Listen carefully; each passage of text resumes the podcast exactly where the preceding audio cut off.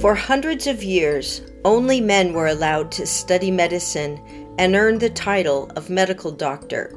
Yet today, a third of all doctors are women. How did this happen? And who was the first woman doctor?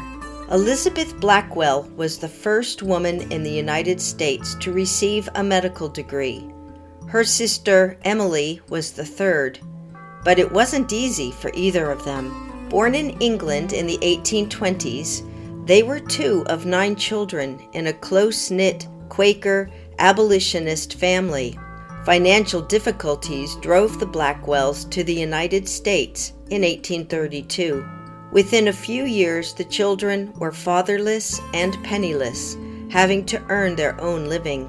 Elizabeth, her mother, and two older sisters worked in the accepted female profession of teaching. Teaching, however, did not agree with Elizabeth's nature.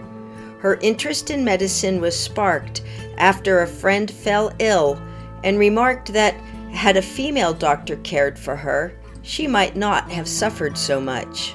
In 1837, the United States had a mixture of medical apprenticeships, for profit schools, and a few more rigorous medical colleges. In Europe, medical education was more established, although courses were often theoretical rather than practical. One universal women were not welcome. Rejected everywhere she applied, Elizabeth Blackwell was finally admitted to Geneva Medical College in western New York in 1847. She was voted in unanimously by the all male student body, who voted to admit her as a prank. All through college, she faced discrimination and obstacles. Professors forced her to sit separately at lectures and often excluded her from labs. Townspeople and much of the male student body ostracized and harassed her. But, despite it all, she finished top of her class. On graduation day, the town turned out to the packed ceremony and fell silent when Dr. Blackwell was called up last to receive her diploma. It shall be the effort of my life, by God's blessing, to shed honor on this diploma, she said. The crowd burst into applause. Emily, her younger sister, had only a slightly easier experience. Her application for admission to medical school was rejected by 11 schools simply because she was a woman. She was finally accepted at Rush Medical College, but was not allowed to finish her degree. She refused to give up and instead studied medicine privately for a time, attended clinical lectures in New York City, and took teaching jobs in order to earn extra money while trying to find a school that would admit her. She was finally accepted into Cleveland Medical College in Ohio, where she graduated in 1854.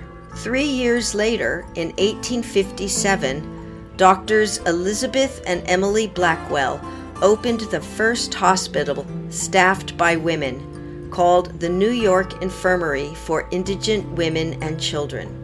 After the Civil War, a decade later, the Blackwell sisters established the first and only women's medical college in New York City. By 1899, the college had trained 364 women doctors. Elizabeth had a warrior spirit. She was active both in social reform and authorship, authoring over 40 articles in medical journals over the years. She had no interest in marriage and chose medicine as a path to self sufficiency. Emily was the better doctor, an accomplished surgeon with compassionate bedside manner. She ran the hospital they founded for 40 years. Her remarkable administrative skills gradually transformed an institution originally housed in a dingy, rundown, rented 16 room house into a hospital that expanded many times over the years.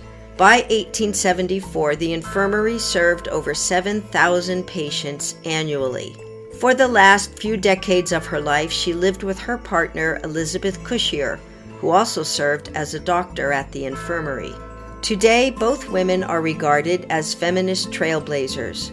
But as biographer Janice Nimura notes, They were also complicated, prickly, sometimes self contradictory people. Slowly, America followed the Blackwells' lead. By 1910, the year both sisters died, there were 9,000 women doctors in the United States, about 6% of the total. Today, 35% of physicians in America are women, and women comprise about half of all medical students. Worldwide, there have never been so many women in medicine and research, and therefore on the front lines of the pandemic. We all owe a great debt of gratitude to the Blackwell sisters who braved unrelenting sexist discrimination in their quest to become doctors and opened the door to thousands of women with their own dream to go into medicine.